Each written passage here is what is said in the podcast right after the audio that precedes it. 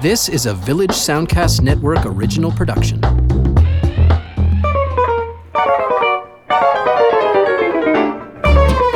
And welcome to Lends Me Your Ears. This podcast is now in session with the Honorable Stephen Cook and Carsten Knox presiding on this podcast, which looks at new movies on streaming services or in theaters and compares them to films from days gone by of similar vintage or genre or star, or what have you. And this week, as you have probably uh, determined from my not so clever intro, we are looking at courtroom dramas. We are looking at films set inside the courtroom with the release this month of The Trial of the Chicago Seven, written and directed by Aaron Sorkin.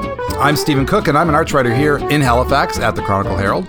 I'm Carsten Knox, and I'm a film writer. I have a blog called Flaw in the Iris you can find at halifaxbloggers.ca. And we're going to be back after this quick recess. So, Stephen, I, uh, uh, preparing for our Lends Me Your Ears episode on courtroom dramas, I went and looked for the uh, Wikipedia definition of a legal or courtroom drama, a genre of film and television that generally focuses on narratives regarding legal practice and the justice system. The American Film Institute defines courtroom drama as a genre of film in which a system of justice plays a critical role in the film's narrative. So, legal dramas have followed the lives of fictional attorneys, defendants, plaintiffs, or other persons related to the practice of law, etc., etc. So, they are by their very character, very stagey, static films. They tend to be all in one room. A group of people get together in a courtroom. The drama generated by characters, often just seated in chairs, presided over by a judge. They are not typically action packed or especially kinetic films, but they are frequently very entertaining. And certainly the cliche of the witness standing up in the box and saying, "You liar! You lying!" That's that's from the courtroom drama. Now, in recent years, they've been mostly found on television. The, the genre has has migrated into television on shows like Law and Order and The Good Wife. Um, best known in feature films, probably uh, Twelve Angry Men is maybe the certainly considered the best, uh, greatest courtroom drama, or to Kill a Mockingbird, uh, the adaptation of the Harper Lee book, which is, um, I think, because those are both so well known, um, this is why we won't really be talking about them too much. well, we, we can certainly mention them. And th- both of those films have connections to other films that we'll be discussing. So they'll definitely uh, be included in yes, our briefs yes, uh, later in the episode. um, you know, so here we are mentioning them. Um, and you know we can't be comprehensive, and we should probably nod to the fact that that in the '90s, John Grisham novels, he was his own franchise. He was like, and I'm not the first person to say this, I'm sure, but he was he, like superhero movies of the 90s were courtroom dramas adapted from John Grisham books. There were uh, there was The Firm, with Tom Cruise. I recall that being a pretty good one. There's The Pelican Brief with Denzel Washington and Julia Roberts. It was not so good. I never saw Francis Ford Coppola's The Rainmaker, but he made one. And then there was The Client and uh, Runaway Jury with John Cusack. These are all films certainly within this genre, and uh, we decided not to watch any of them. and even Robert Altman made one. Uh, the gingerbread. Oh yeah, man. that's right. What was it Kenneth Kenneth British Branagh? guy? Yeah, Kenneth yeah, Branagh. yeah. I remember. Yes, right, British yeah. guy.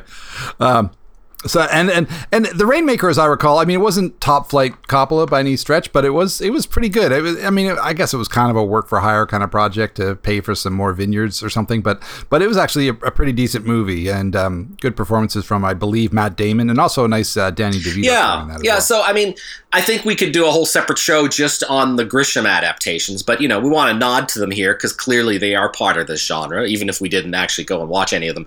Um, and we should probably also point out that there are a lot of lawyer movies, movies like Michael Clayton. Um, uh, you know, which is a great film, but it's it's not really a courtroom drama. Um, our, our conversation today was inspired by a film that's in cinemas and on Netflix right now called The Trial of the Chicago Seven. As you mentioned, it's written directed by Aaron Sorkin, and um, it's uh, it is I think really plays to Aaron Sorkin's strengths. For people who know Aaron Sorkin, of course, he is Oscar-winning screenwriter. He created The West Wing. He's been writing sort of stagey, wordy, very chatty films and television shows for a lot of years. Um, he wrote the play that was that was adapted for A Few Good Men, uh, which we'll be talking about as well. Uh, and uh, yeah, and he he wrote and directed the Trial of Chicago Seven. This is his second feature film as a director. His first was something called Molly's Game, a film I like quite a lot, but I still feel like his strengths as a writer are manifest. Like he is a very gifted writer. There can be no doubt. But uh, as a director, it's still he's still a little rocky, and I feel like some of his limitations as, as a director still are on display in the Trial of Chicago Seven. It's based on a true story about a group of uh, sort of young radicals in the late '60s who uh, crossed state lines to protest in Chicago at the 1968 Democratic National Convention. They were arrested and subjected to a lengthy trial on trumped up charges suggesting they incited a riot. Uh, and this while the evidence didn't really support it, nor that the seven in question even knew each other before the riot began. So, uh, so we get to know these characters, all uh, who who come from different sort of uh, ideological backgrounds, but do share kind of a cause. They were certainly there all for the same reason, uh, and uh, some of the characters are based on you know based on recognizable figures from countercultural history. Sacha Baron Cohen plays Abbie Hoffman. He's probably the flashiest performance, the attention seeking um, radical who rubs Eddie Redmayne's future California Senator Tom Hayden the wrong way. Uh, Redmayne's uh, really good. He's in fine in his solid American accent. And uh, recent Emmy winner Jeremy Strong is in it as uh, Jerry Rubin. He's quite good as well. He's uh, he's an actor who p- fans of Succession will will recognize. Um, yeah, Mark Rylance. I mean, this is a really strong cast. Uh, uh, Joseph Gordon-Levitt. Uh, Stephen, what did you make of the film? We haven't talked about it at all, so I'm looking forward to hearing what you've got to say. I, I, quite enjoyed the film. Uh, I, I do find that uh, the storytelling of it is a bit cluttered uh, as as we it relies a lot on sort of flashbacks and from the courtroom and setting things up and there's a lot of back and forth. And if you don't necessarily know much about the actual case it, it might uh, take a little bit to get your head around it uh, might might not be a bad idea to do a little brushing up on the history of it before you watch it. But uh, but overall, I, I, thought it was an interesting presentation of uh, of this kind of landmark event. And uh, as uh, many of the reviews and think pieces on the film have stated, it's it's not really so much a film about the counterculture in the late '60s, early '70s, as it's kind of a more pointed kind of look at where that event brought us to today with uh, uh, with the, what's happening in the American justice system and and how um, the federal authority is kind of riding roughshod all over um, jurisprudence in, in the United States, and uh, I think it's it's kind of a cautionary tale as well as a retelling of uh, of this important landmark uh, case in history. But it's you know it, it's something I used to hear about a lot growing up, you know, I, I, was reading about you know the Vietnam War and and and the, the, the seven and Chicago, and it didn't all necessarily all fit together in my head as to how all these things were connected. And I think at least the film does a, a pretty good job of, of putting all those pieces together about how dedicated people were to getting the U.S. out of Vietnam and the kind of action that it took to finally make it happen. Yeah, I, I think it does a good job in in taking setting this drama in that time, although. I would argue that some of the costumes and wardrobe they never quite are convincing as like authentically that period. There's a staginess to it where i'm like oh look at that hair. It's it's a wig you know? It's like like i sort of felt like like there was some of that that didn't quite reach realism. But uh, but it's it is very entertaining. It's very funny in places. And it's it feels it, it definitely strikes relevance you know?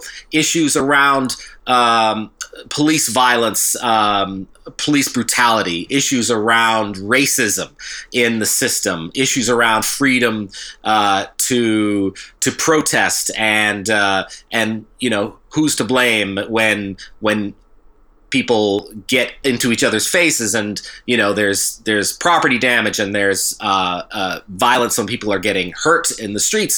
Um, all of those kinds of issues which of course have been very much a part of uh, 2020 are on display here. And uh, and that's that that really gives it a, uh, uh, a, a, an electricity that feels really really relevant in a way that when they probably made the film they might not even have realized how relevant it would feel in 2020 um, but yeah i really enjoyed the performances. I enjoyed i am a fan of this genre generally. I think stephen you said that you weren't actually that much of a fan of courtroom dramas when we were talking about it. I, I am not. I have to i have to confess that the, of most uh, film genres courtroom drama is one of the things that kind of that kind of is a, is a warning sign for me that that I may or may not be my kind of thing. Although, having said that, we ended up watching a lot of films that I enjoy for this episode. So, you know, I, I and I, I, should know better than to just discount an entire genre. Um, you know, it's it's like saying you don't like country music or something. Well, you know, but there's so much great country music out there. You know, so, and the courtroom drama is the same sort of thing. It's like some of them are very cliched and rote and uh, you know that you they've hit all the beats you expect them to hit. And even the, the good films do the same thing. So that's maybe that's why because there's a gray area between the good ones and the the not so great ones. But um but but this was a case where it was highly entertaining mostly due to the characters involved. I mean aaron sorkin you know his, his first and foremost he wants to entertain the viewers. You know obviously there are points to be made and and he's very adept at making them. But I, I think he is uh, primarily concerned with holding your attention and you know making it maybe a little larger than life, as the case may be. But uh, when you're dealing with characters like like Abbie Hoffman and Jerry Rubin and Tom Hayden, it already is kind of larger than life, and and um, and I, you know, I, I think he he did a good job of portraying what a circus this trial actually was. I mean, I, I've read a couple of things that say that they could have even gone farther. Apparently, Judge Hoffman, played by Frank Langella, was even more of a kook than he's depicted in this film, and more hard harder to deal with, and and more um, detrimental to the cause uh, of justice than is portrayed here, which is kind of hard to believe given how it uh, goes down in the film. But uh, you know, given given this era and, and all the things that happened in the Nixon administration and so on, I guess maybe it isn't that hard to believe. Yeah, I guess not. You know, and yeah, talk about Nixon and uh, and and the the more conservative aspects of uh, American society at the time. Um, but yeah, Langella is amazing, and this is a really great performance from him. I, I love he's so he's so set in his ways, eh, but seems so recognizable. Um, also wanted to point out. Uh, uh, Yahya Abdul Mateen, who uh, the second, who uh, I first saw, I think, in HBO's Watchmen and he's really good here as the one African American uh, defendant who's basically been asked to be part of this just because he's black. Like he's basically on trial for being black, and uh, and that is a remarkable place to be. Um, and also really good, Alex Sharp, John Carroll Lynch, Mark Rylance as defense attorney William Kunstler, and um, and in a delightful cameo Michael Keaton, uh, who really, really does well with his, you know, 10 minutes or whatever of, of screen time. Uh, I almost didn't want to mention Michael Keaton because I. I only saw the teaser trailer before seeing this, which doesn't have him in it. Or, or I mean, they flash the name so quickly at the end, you can't really tell who's in it anyway. But um, there's a longer trailer that does have him in it, but I didn't actually know that Michael Keaton was in the film when I saw it because they don't they don't give you the cast names off right. the top of the film. A lot of films don't do that anymore. So when he actually appears, it was a genuine surprise for me when he shows up as former Attorney General Ramsey Clark, and he is, yeah, like you say, he's only got a few minutes of screen time, but uh, he's so terrific in in those scenes. He is, you know, and I guess it's a bit of a spoiler to say say that in it, but because he's a very showy like surprise. Yeah. But but you know what? By the time he shows up, you will have forgotten that he is supposed to be in it because there's a lot going on, it's a lot of characters. Film, yeah. um, I will say that, uh, as I said, the it's it's very it's a sausage party. I mean, there are no decent roles for women in this in this uh, in this story. I I think at least one prominent female role might have been if he had you know adapted in a different way. I think it could have been really welcome. Um, and I would say that as long as we're in the courtroom or in the antechambers around the courtroom, the the film really works. Like I I love the scenes where people are discussing their options of defense or or the you know the the scenes in the courtroom themselves are are great. Um, but once we get out of the courtroom, I felt like the um, so the scenes of on the streets and the riots and the protests were pretty stagey, and I didn't quite buy them. I felt like like Sorkin could use some help, uh, you know, with his visual acuity um, as a filmmaker. I think he, he he has a way to go before he quite he feels comfortable doing all that stuff. But uh, but you know, once he, as long as he has people in a room talking, that's where it really works. um, and you know, what's funny that I was just thinking about Sorkin's history and and his uh, his previous work, and he I I was reminded while researching this that he he wrote a Broadway adaptation of To Kill a Mockingbird, which was very popular apparently. Um, and uh, of course, I haven't been to Broadway to see anything in a long time. But uh, but yeah, it, of course, and that's as I mentioned at the off the top that that's one of the best known courtroom dramas is that 1962 cinematic version with Gregory Peck. But uh, Sorkin, of course, also did wrote The Social Network, which was directed by David Fincher, uh, one of the great films of the past decade. Not really a courtroom drama, though there is a scene that runs through the film that's sort of a tribunal of sorts, which I guess you could qualify as a courtroom drama. But um, I was going to ask you, Stephen, how you felt rewatching A Few Good Men, going back to the early 90s and one of Sorkin's earliest Hollywood scripts. Well, it, it's funny watching it after having seen Trial of Chicago 7. And, uh, you know, at, at, the time that I watched it, 92, I had no clue who Aaron Sorkin was at that time, I don't think. And, and, uh, boy, can you ever hear his voice? yeah, for sure. Now, you know, it's it's it's based on a play that he wrote, um, which I guess uh, you know was I think the the rights to the play were snapped up even before it was publicly staged. I think uh, mm-hmm. uh, the, the, word the word on the street, as it were, about this uh, this play was that it was strong enough to make a pretty good feature film, and I I, I think they were right. Um, it's actually based on a real case that uh, involved Sorkin's sister, who was a, a JAG uh, naval attorney.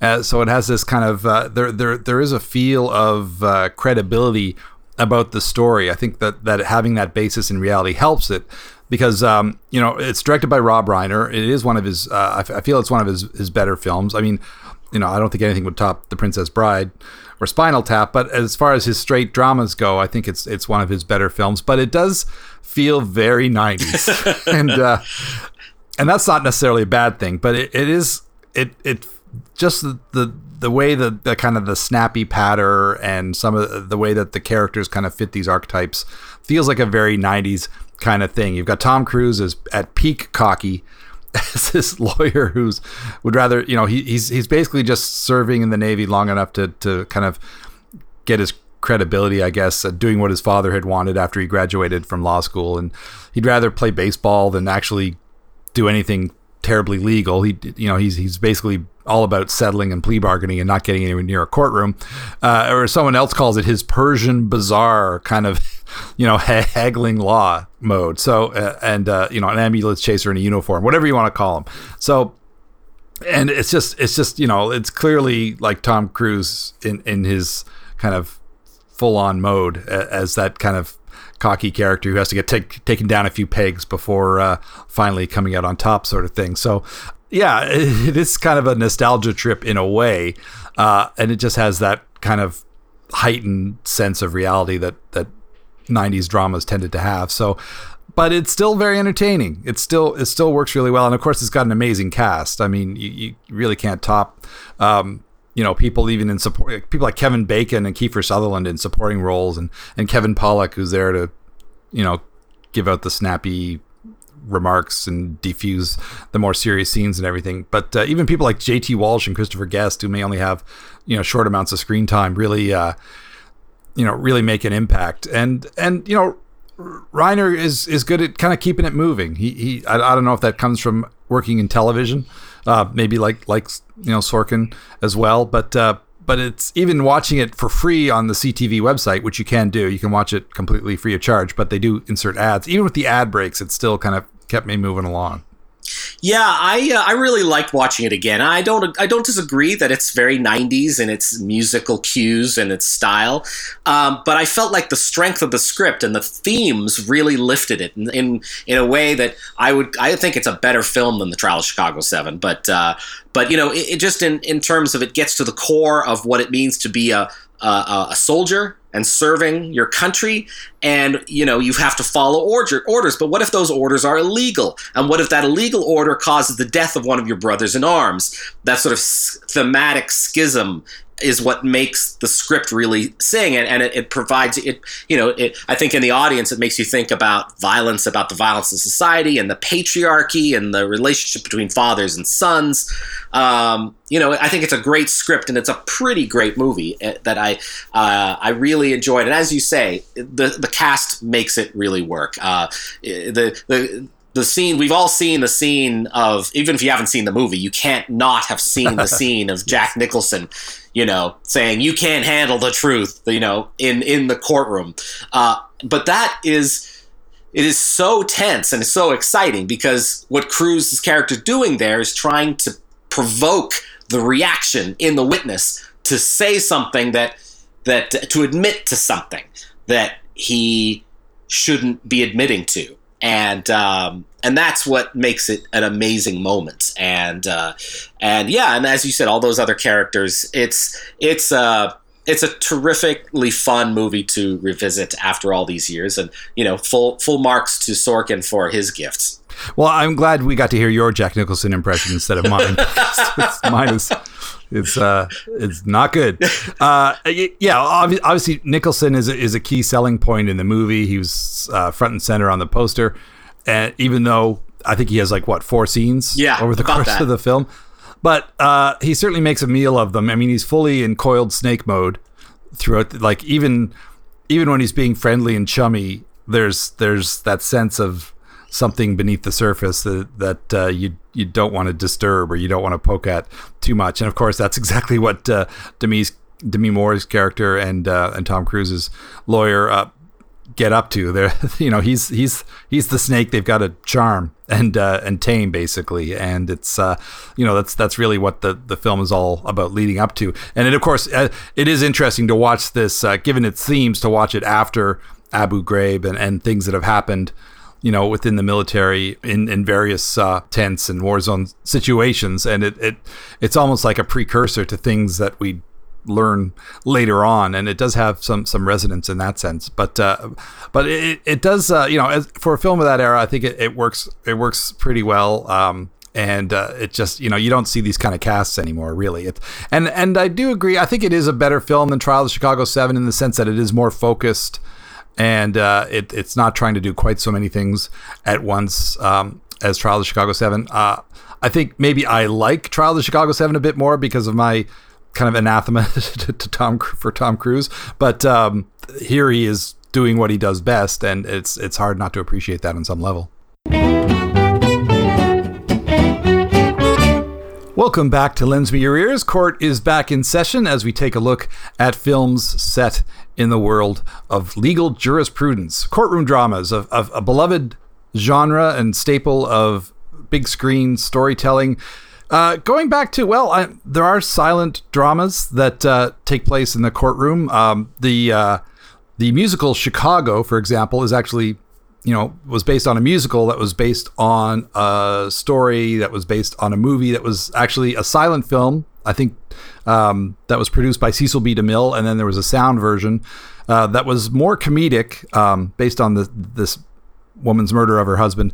Um, uh, Roxie Hart with Ginger Rogers, and then it became the musical by Bob Fosse, and then the more recent uh, award-winning musical with Richard Gere and um, Renée Zellweger and Catherine Zeta-Jones, and uh, we're not talking about that. Although it is interesting to think about that most of these are, are dramas, but that is a courtroom musical, and there are courtroom comedies as well. But uh, I think we're gonna we're gonna stick to um, the, the more heavy hitters among the batch. And the next one is is certainly a, a, drama. It's a mystery. It's based on a successful Agatha Christie stage play and directed by the great Billy Wilder. And that's Witness for the Prosecution from 1957. Uh, it stars Charles Laughton as a wily barrister who's uh, just out of hospital for some heart problems, and he gets uh, he's been advised to to not take on any big cases and just do kind of rote legal work in his office uh, and not uh, not get excited. Um, but then along comes a case that's just too good to pass up. Uh, Leonard Vole, played by Tyrone Power, is accused of killing a woman who may or may not have been his mistress. Uh, he's a kind of an inventor and a jack of all trades who was um, kind of looking to this older, wealthy woman to be kind of a patron, maybe to fund his next invention. And he's got this marriage of convenience to a woman named Christine, played by Marlene Dietrich, uh, who is is terrific here. And uh, and and it's basically that you're watching kind of the the wheels turn and the puzzle pieces fall into place as we try to figure out what happened when the older rich woman is found murdered. Leonard Vole, t- played by the very charismatic and very uh, you know, very sympathetic. Tyrone Power swears his innocence and and uh, and goes, you know, has this you know marriage of convenience issue where you're not sure if, if he loves her or she loves him, and it all plays out in the Old Bailey with uh, Charles Laughton delivering a delicious performance as the the you know the wise beyond his years um, barrister who seems to know every trick in the book and uh, and is also uh, being nagged by his uh, nurse, Miss Plimsoll, who's trying to keep him on his diet and take his medicine, played by his real life wife, Elsa Lanchester. So there's a lot of witty banter between them. Um, you know, Marlene Dietrich is magnetic as always, and and there's lots of great British uh, supporting cast members, people you might recognize from other films, Ian Wolfe and Una O'Connor, and lots of familiar names uh, from uh, from the the character character actor roles uh, from over the years. So it's it's uh, it, has got that crackerjack Agatha Christie plotting.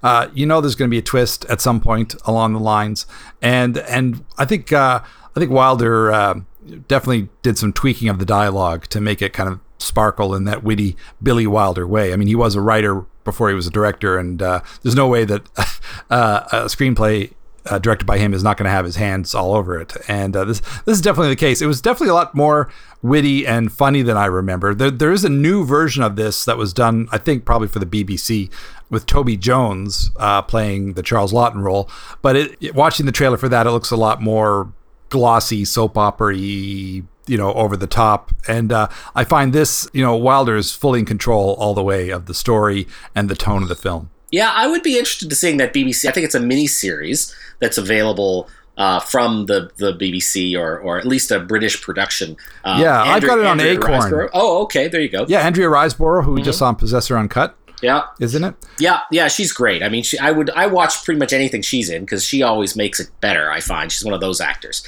Um, but uh, but yeah, I was really impressed with Witness of the Prosecution. This was probably of all the ones that I hadn't seen before that we're watching for this show was the one that I enjoyed the most. Uh, Billy Wilder. I mean, as soon as I found out that this was a Billy Wilder film, I was like, oh, I'm excited because really Wilder made a lot of great feature films, and this is one of his I hadn't seen.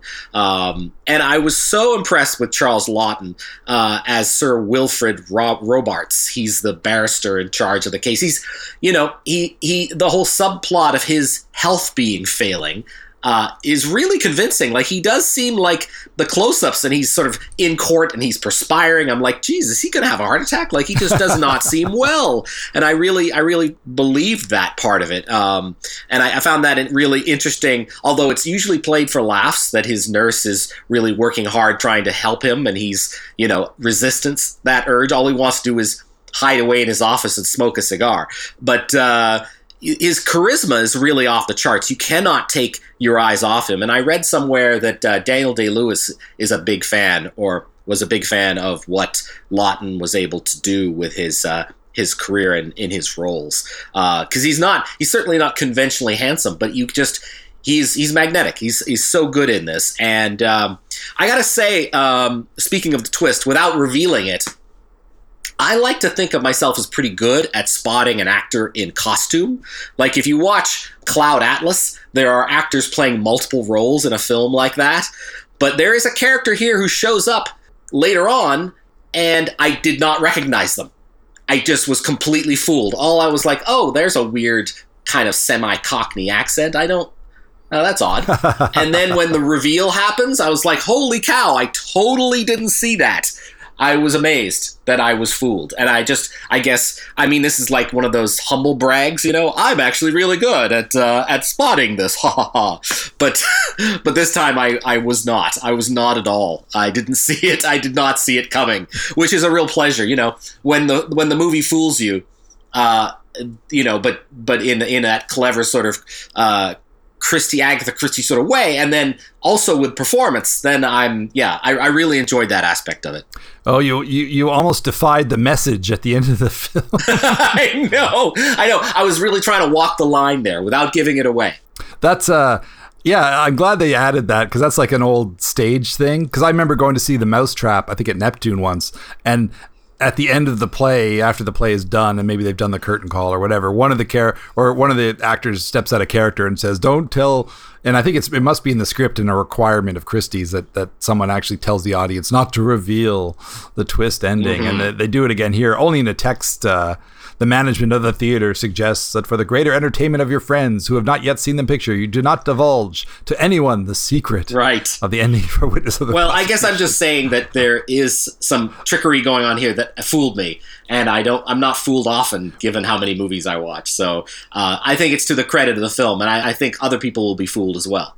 Yeah, I, I, it's funny. I, I, watched it years ago, like probably in the '90s on Laserdisc, and that was probably the last time I watched Witness for the Prosecution. And and I, I remember at the time, I think I just ah, Agatha Christie courtroom drama. Who cares? And then when I was trying to do a run through uh, the Billy Wilder films I hadn't seen, I realized, oh, okay, well, I guess I have to watch it. And of course, you know, he he certainly elevates the material. I mean, Agatha Christie is usually it's usually fun on some level, but I, I find that uh, a director and a screenwriter usually have to bring a fair bit to bear on it to make it kind of really exceptional for the screen. I feel I feel that's what happened here for sure. Yeah, yeah, and I mean these days, what Kenneth Branagh is the uh, the main purveyor of Agatha Christie. I mean, we could do a whole Agatha Christie episode, I'm sure, if we wanted to. Oh, we probably we probably will because we got what Death on the it's Nile. It's coming soon. Yeah, yeah. Up. I think it. I mean, it's again, it's hard to know whether it'll be postponed, but it is scheduled for a, a cinematic release in the next month or so. And uh, I I have a fun version of the Alphabet Murders with Tony Randall of all people playing Poirot. Okay um, from the 1960s. That's a All lot right. of fun. So, but so anyway, but that's now we're just talking yeah, shop. Yeah. But we have another film to we do. Uh, Anatomy of a Murder from 1959. I watched in pre- preparation for this episode from Otto Preminger. Um, it's based on an actual case uh, that uh, the the writer wrote a, a, nov- a novel, um, and the writer was a former Michigan Supreme Court justice. Uh, and uh, so this is based on act- what actually happened. I mean that that really surprised me because Jimmy Stewart is Paul Biegler. He's a former district attorney in a small town in Michigan, and uh, he likes to fish. And he's it's a really great role for him. He's very laconic and cool. And he's got uh, you know he's got a pretty good life there, but he he needs some money and uh, he's not really a defense attorney, but he does he gets the opportunity to represent um, the case of a military man played uh, by Ben Gazzara. I play the character named Frederick Mannion. Uh, he's been charged with murder. He killed a man named Barney Quill, a bar a bar owner who allegedly raped his wife Laura. Um, played with a lot of verve by Lee Remick. She's the the flashiest role here, I think. Um, the film kind of sees her as a free spirit, and uh, you know, and she's she's. Uh, kind of intense and uh, and she's you know it's it's the the portrait of a uh, a woman living in a small town where all the men basically judge her for being the way she is and and the film I think kind of serves her up as a little bit of like a cautionary tale. There are some pretty conservative politics going on in this film, um, but uh, you know, and and sexist politics. Let's let's be straight about it. But um, it is a fairly complex and I think. Uh, fairly I, I, must have been fairly shocking at the time when this film came out in the late 50s to deal with issues around sex in a very um, and violence in a very straightforward way. Um, and uh, basically, what uh, Jimmy Stewart's lawyer does is, with the help of psychologists, comes up with this plan to uh, convince the jury that his his client this is a case of temporary insanity and uh, and that's what it's about. It's about like, and it really digs deep into the the legal system and the kind of thing that the relationship between the lawyer and client as well, and how they kind of concoct this defense together in a way that I think probably a lot of legal experts would call, you know, leading an client interference or something like that. I, I, I suspect there's a, there there there is a lot of stuff about this film that was pretty scandalous at the time that it came out. Oh, definitely. Preminger was famous for pushing people's buttons and, and certainly the the production code and uh, what he could get away with and, and sort of push the bar forward in, in a lot of ways and certainly dealing with a uh, a sexual assault and the frequent uh, you know what's what often a lot of people remember after seeing this film is the frequent use of the word panties. Uh, oh yeah, right. Describe a, a, key piece of evidence in the case, and they kind of set it up in a way that uh, uh, to kind of get it out of the way, so it doesn't become something you giggle at repeatedly during the course of the film. But it was the sort of thing you wouldn't necessarily hear in a feature film at the time, and and there are aspects of it that. Um, I think were, were, were kind of groundbreaking. But it it's um, now unfortunately you had to watch it on a streaming service that interrupted it with commercials. It's yeah uh, on CTV. It's available there for free, but it is uh, it, it's it made a long film that much longer, and it it dragged in places as a result. Yeah, it's two hours and forty one minutes long, uh, and uh, that is. Uh, I, I, often find that the length of some courtroom dramas uh, is kind of maybe what the the reason why I might have some issues with it. I feel like they do often tend to drag when you kind of know where it's headed or what the climax is going to be about. But but this takes its time telling its story, and and the characters are so enjoyable. I mean, uh, Jimmy Stewart playing. I'm just a small time country lawyer, you know that. yeah, it just again something that has since become like a, a horrible, horrible cliche. But it's Jimmy Stewart. You know, it's hard. It's hard. It's impossible not to believe him in this role. And uh, watching the wheels turn in his mind as he processes the case and figures out the best uh, course for his client is is a real pleasure. And I, I find it watching it. Uh, I, a friend of mine loaned me their uh, Criterion Blu-ray of it, so I got to watch it all in one sitting, uh, in the in the best copy possible. And it was really highly entertaining. It did not feel like a, like a two-hour and forty-minute movie. So. Um, and I think a lot of it has to do with the casting of it and the authentic setting. It was filmed um, you know, largely where a lot of what happened in the original story took place. And and Preminger is, you know, I mean, in the next decade, he'd make these kind of sledgehammer issue films.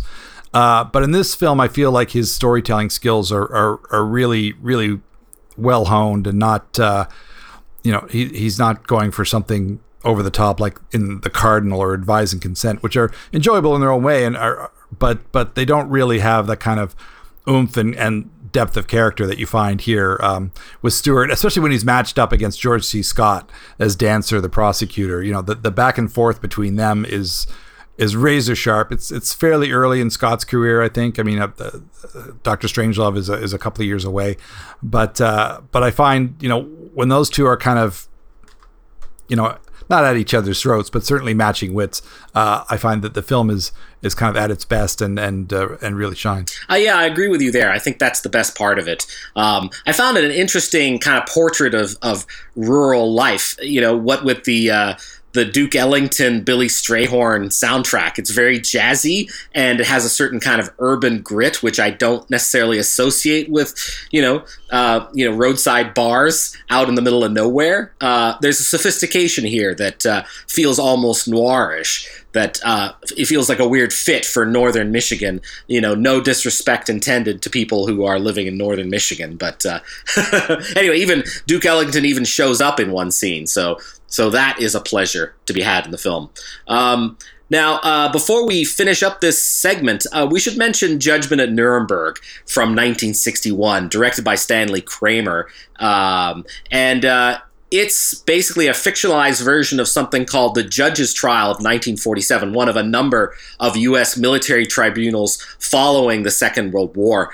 Uh, it stars Spencer Tracy as an American judge brought in to hear the testimony of uh, and and you know hear hear from a number of of people who were I guess at, at certain point uh, they they were um, key in in certain atrocities during the war. And basically it's a war crimes tribunal.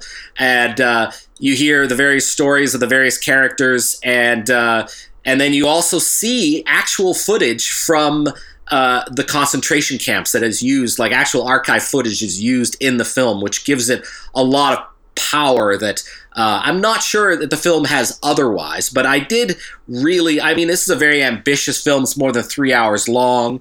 Uh, I did really enjoy the film as much as you can enjoy a film that is about this subject matter uh, and about the discussion of of a German culture, about superior mor- morality, and the suggestion that most average Germans had no clue of what was happening in the camps. All of those kinds of conversations are had right there in the courtroom, and uh, it's fascinating how it, it, you know, and it allows for some great brief performances by people like Montgomery Clift and Marlene Dietrich as well. Judy Garland, after having not been on screen for some time, makes a return, and she's very good here. Um, Maximilian Schell, I guess, won an Academy Award for this as the defense counsel. Um, and of course, William Shatner, which we will have to mention because he's like, oh, it's William Shatner. uh, what did you make of uh, of of Judgment at Nuremberg, Stephen?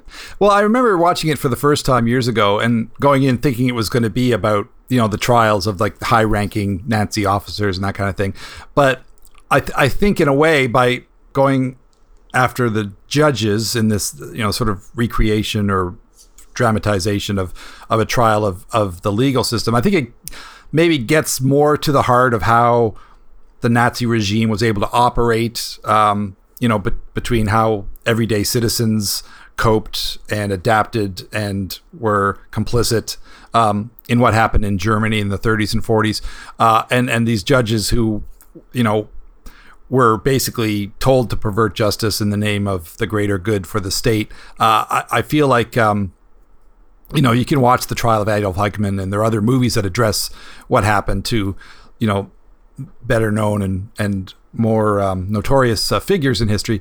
Uh, I think this does a better job of getting to the nitty gritty of, of of how the German people were able to trans, you know, make the transition from you know the Third Reich into the post-war world, and also how the Third Reich could really happen uh, based on you know people going going along with it and and the toll that it took on on average citizens who weren't necessarily Jewish or weren't necessarily sent to camps but you know in the case of Montgomery Clift's character it just had you know life was you know one court order and his life is irreparably irreparably uh, destroyed.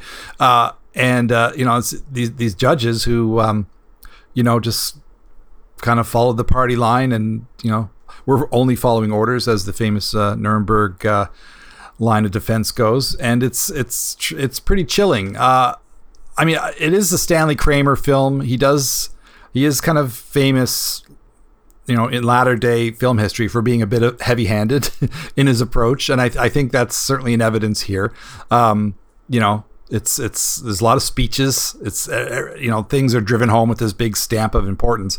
But we are talking about Nazi Germany on trial, so there is going to be a certain amount of uh, kind of serious, um, you know, position taking over the course of the film. But I think I think the the powerful moments of people like Clift and Garland and, and Burt Lancaster, who's a bit showy, I think, in, in his kind of controlled reticence. I think it's it's a you know it's it's more of a heightened performance than maybe another actor would have given, but it's it's you know it's Burt Lancaster. What are you gonna do? but but I I think you know, and the film does also balance things out by talking about Hiroshima and Nagasaki and that there were eugenics laws in the United States and the, the death penalty. And you know it's it's it's kind of a reminder to, to keep an eye on your own backyard because uh, you know similar things uh, were happen you know are possible in other you know democratic countries. So there there is a certain amount of fairness in it. And and and Spencer Tracy is very good at um, being our guide if you will through through this world and through this trial even if uh, his character is a bit I won't say two dimensional because it's Spencer Tracy. He does imbue his character with a lot of character and a lot of life, but maybe in a in a lesser actor, it would have been a pretty pretty cardboard character.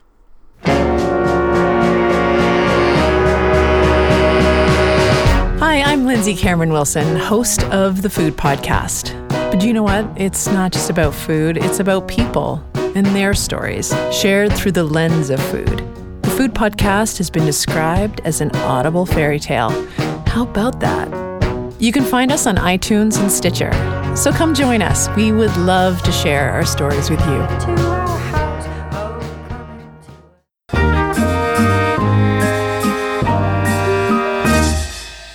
So here we are in the third part of our look at courtroom dramas on Lends Me Your Ears, the film podcast. And uh, there were other movies, of course, we can never be comprehensive in an hour uh, on this show, but there are other movies I would hope was hoping to talk about. Um, you know, I wanted to give a nod to Breaker Morant, which was a favorite of my childhood. Weirdly, I guess I was a weird kid, but I really like this South African-based uh, uh, wartime courtroom drama. Um, but I suspect we might have a chance to talk about that in another capacity. Um, uh, you know, I also wanted to maybe mention Court from 2014. This is a, an Indian film written and directed by Chaitanya Tamhane, who had a film at TIFF this year called The Disciple, which I really loved. And Court I really liked as well. It's a powerful, subtle, satiric look at the Indian legal system. I really recommend that if anyone gets a chance to see it. But uh, what we did watch, though, is a, uh, a classic of the courtroom drama um, genre, and that is Sidney Lumet's The Verdict, with a script by David Mamet based on a novel by Barry Reed uh, from 1982. This is one I hadn't seen before. And in it, Paul Newman plays Frank Galvin. He's a washed up ambulance chaser of a lawyer. But because he's Paul Newman, we like him a lot and uh, he's having a hard time of it. He drinks too much. He has one client, um, but he still has a little bit of the spark of what get, got him into the business. We learn his sort of past and how he had a lot of trouble uh, at one point or another. He was embroiled in a scandal. Uh, eventually, he went independent, um, but his his identity as a lawyer and as a crusader hasn't entirely been subsumed by alcohol and bitterness. Um, the case in the movie hinges on a malpractice case where a woman went into care and was given the wrong anesthetic. The woman's sister and her husband want a restitution, uh, and the hospital uh, against the hospital on behalf. The, the hospital makes an offer on behalf of the two doctors who were responsible. Uh, but when Newman's character gets the uh, a renowned doctor is a witness, he feels he might actually have a case that will redeem his reputation. Uh, but uh, things go wrong before they have a chance to go right. Uh, Charlotte Rampling is also here. She uh, of the chilly disposition. She's uh, she's there, and she has a, a, a, important role to play in the story. Um, I really enjoyed James Mason as the other side of the courtroom. Basically, the um, they're they're defending the uh, the doctors, and uh, and one of the great character actors, Jack Warden, is really good here. This is a film of rooms with high ceilings and heavy looking dark wooden furniture. The lighting and cinematography is absolutely gorgeous. Uh, there's a pair of close ups of, of Newman and Rampling as they're talking in a bar, and I don't think they've ever looked better. Like it's it's a gorgeous film. I didn't think it was was a perfect film. I had some trouble. We, we found out a detail about Rampling's character later on that I found a little hard to believe, a little implausible. It felt like a twist from a different kind of a movie. But uh, beyond that, this is really all about Paul Newman, who I think should have won an Oscar for this. He's he was up for it and lost. Uh, he had been up actually the previous year. He was nominated for an Academy Award for abs- Absence of Malice, and he lost to Henry Fonda and then he lost in this year for uh, to Ben Kingsley, who won for Gandhi. Uh, eventually, Paul Newman, after having been nominated like six times, he finally won Best Actor for Color of Money. But I feel like it was one of those like career recognitions because I don't think necessarily he was at his best in Color of Money. He was really good, but but uh, he is at his best in The Verdict. Yeah, that the, the Oscar thing is interesting because if you look at the list of nominees, that was a really tough year because also nominated was Dustin Hoffman and Tootsie. Right. I think J- Jack Nicholson might have also been nominated for something that year, and then and and then and, and then you got Newman and then Ben Kingsley. So I, I don't know if there was a split of the vote or whatever, but it was a really really packed slate, as it were, and. uh uh, but I think of of those performances, I think Newman's is my favorite. Uh, I'm a big fan of this movie. It was great to watch it again after so many years.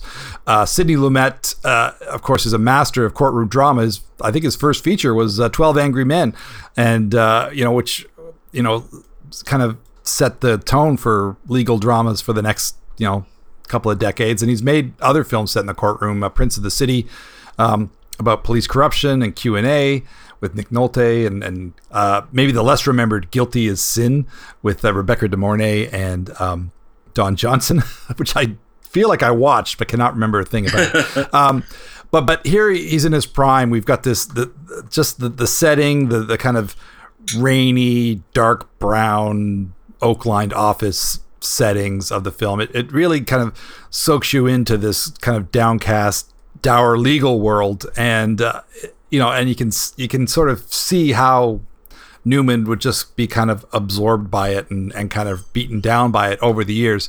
And and watching him get that spark back over the course of the film is one of the one of the real joys of it. You know, when when he, he kind of regains his humanity and then uh, you know when he asks when he realizes that he could take this to trial and you see the spark come into his eyes uh, it's just an amazing performance and and, and and you see what he's up against with uh, you know James Mason um, Concannon's firm, you know, with this sort of full table of lawyers ready to attack it from every angle, and the, the judge who has nothing but contempt for him, and and all that. Um, it's uh, it's it's really a powerful film, and, and makes you, you know, obviously it celebrates the legal system when it works at its best, uh, even when the odds are against you, which of course isn't necessarily how it goes in real life, but. Uh, but it, it it it does have that real gravity to it, but but also also some humor and, and, and Newman is is just aces from start to finish. He really is, yeah. This is if you're a Paul Newman fan and haven't seen the verdict, then see the verdict because it's something special.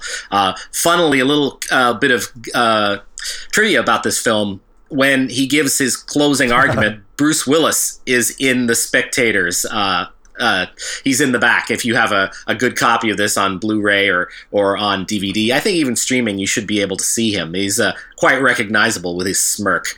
Um, apparently, it's his first appearance on film. Once you see him, you can't not see him. So, like, I, I almost wish I didn't know this before watching it again, but uh, there he is. There he is. Yep. Uh, now we only have a few minutes left, and we want to squeeze in a couple of more films that we watched. Uh, the first one is Fracture, which is available on Amazon Prime. And it's a twisted little murder mystery, very trashy, of the sort that we don't see that often these days. Not as often as I'd like, frankly. Um, I think it's fair to say everyone here, all the actors are are slumming, but it's a lot of fun. Anthony Hopkins plays a wealthy engineer who who attempts to murder his cheating spouse, played by Embeth Davidtz. Uh, turns out she was having an affair with the arresting officer, which deeply complicates the trial and the case of the district attorney, Willy Beachum, played by a wonderfully cocky Ryan Gosling in his young, sort of Tom Cruise style character. Um, he's just re- gotten a new corporate job and he's about to make big bucks, but he can't go to that job where he has not only a, a, a lovely and uh, very potent, uh, formidable boss played by Rosamund Pike, who he immediately has like a genuine romantic sexual chemistry with, but um, he's got he's gonna have like a big a new life and but he can't do that until he's completed this case um, this is a lot of fun it's kind of movie that teaches you a lot about character by what kind of cars they drive. The uh, Anthony Hopkins drives this supercar Porsche, where while uh, uh, Ryan Gosling drives uh, like a 1980s BMW. Uh, it is uh, it was it's a blast, but uh, they actually of all the movies we're talking about today is probably the one that spends the least time in the courtroom, but it is still a courtroom drama. Yeah, everybody in this movie is kind of punching below their weight. It's a total. I, I, wrote down the words "implausible potboiler," but it, it's it's a film I remember kind of coming and going pretty quickly back uh, in uh, 2007 when it came out. But it, you know, it is fun to to finally see this and just kind of revel in its level of kind of cheesiness and earnestness at the same time. And uh, you know what passes for a twist is pretty weak sauce, I thought, in the film. But but it is kind of fun to see this kind of cast dealing with this kind of not hokey, but but certainly uh, you know more pulpy kind of material. And uh, and, and it's yeah, and it's from a, a, a director who's better known for his TV work on like Hill Street Blues and NYPD Blue and so on. So not necessarily the most uh, cinematic thing you'll ever see, but if it's it's the sort of thing you might want to check out if it shows up on a streaming service or even on regular TV or wherever you might come across it. Well, it is on Amazon Prime, so there you go. Oh, I, I, I, yeah, I really, I really enjoyed it, almost despite myself. Uh, yeah, it's it's uh, it's a lot of fun, but uh, I think you like Just Mercy more than I did, Stephen. So maybe you want to talk so. about that plot. I, I that's um it came out last late last year, and I think people, I think the studios were hoping it would be a contender at the Oscars, and it was ignored. Um, but uh, it's it's a it's a courtroom drama with a very important subject, important message, but uh, I found it pretty conventional. But uh, it does have some pretty solid performances from Michael B. Jordan and Jamie Foxx. But uh, Stephen, why don't you uh, tell us what it's what it's about? Yeah, I, I do agree with you that uh, director uh, Destin Daniel Cretton kind of goes about it in a very prosaic, kind of straightforward way, telling the story of um, kind of a, not a crusading lawyer, but uh, but Michael B. Jordan plays Brian Stevenson, based on a real life lawyer who devoted his life to helping prisoners on death row, especially, I mean, obviously, especially the ones that were wrongly convicted and weren't guilty and were going to the gas chamber or the electric chair, as the case may be, uh, in the United States, in the southern United States. Uh, so it's pretty potent stuff, especially when he's dealing with a man who was uh, unjustly accused of murder, uh, Walter McMillian, played by Jamie Foxx, and and and really those those two actors are the reason to watch this. But um, you know they give terrific performances. Uh, they're two different styles i find uh, are an interesting fit. Uh, uh and uh, you know I, I, I, always appreciate how michael b. Jordan always feels like he's holding something in reserve. Um, but it's also you know it, it is an interesting and compelling look at the justice system and how it it uh, really is not set up to favor you know black defendants in a lot of ways. It's the, the film is uh, looks at the you know if you want to look at the Black Lives Matter from a legal standpoint and and why so many uh, young black men get incarcerated. This film gives you a pretty good idea of why that's happening, um, especially south of the Mason Dixon line, where there are. Um, you know the, the, systemic racism has been in place for decades and decades, and uh, and just how hard it is to fight against that. And I feel that that's what the film does really well. But as we talked about even before we started uh, the, the, podcast that there you know there are some very boilerplatey speechifying kind of uh, moments of dialogue that don't ring true um, there there might have been a, a, a, slightly better more authentic way to tell this story but I find that that the performances and the the setting uh, you know, I think it was filmed in Georgia. It's set in Alabama, but I think it was filmed in Georgia. But I, I feel like it's it's it feels authentic, and uh, the pluses for me overweigh the minuses. Yeah, I, I mean, okay, fair enough. I, I I also I felt like the most interesting story in the movie was the one around O'Shea Jackson Jr., who's been locked up for 30 years. He's another death row inmate, and I would have liked to have seen more about him because I felt like he had a lot of interesting things. You know, his character was was maybe even more interesting. Um, anyway, I also should say about the subject, I'd like to see, I'd like to suggest people watch Clemency with Alfre Woodard, another recent film built around similar material, uh, conveying the horror of the death penalty and the uh, prison industrial complex. But uh, but yeah, still, I mean, maybe this. I think this would be worth seeing for the performances. Um, and uh, and yeah, and, and it is certainly another uh, a recent and uh, valid uh, entry into this genre.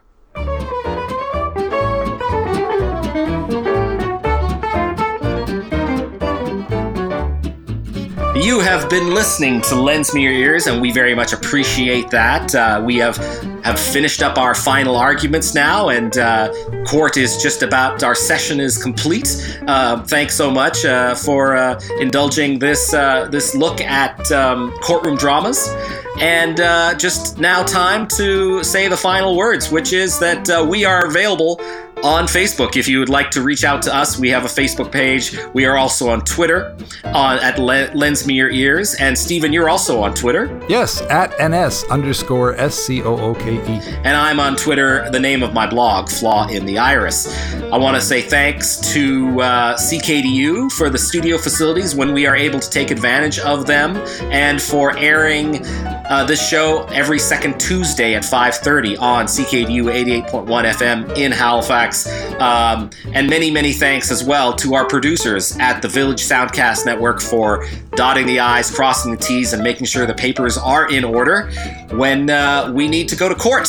And again, thank you for listening, and we'll talk to you again about movies soon. Court is adjourned.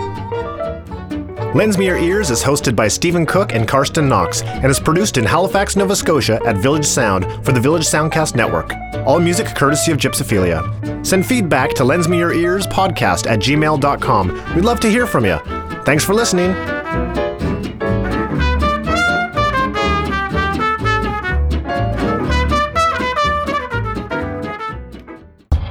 This was a Village Soundcast Network original production.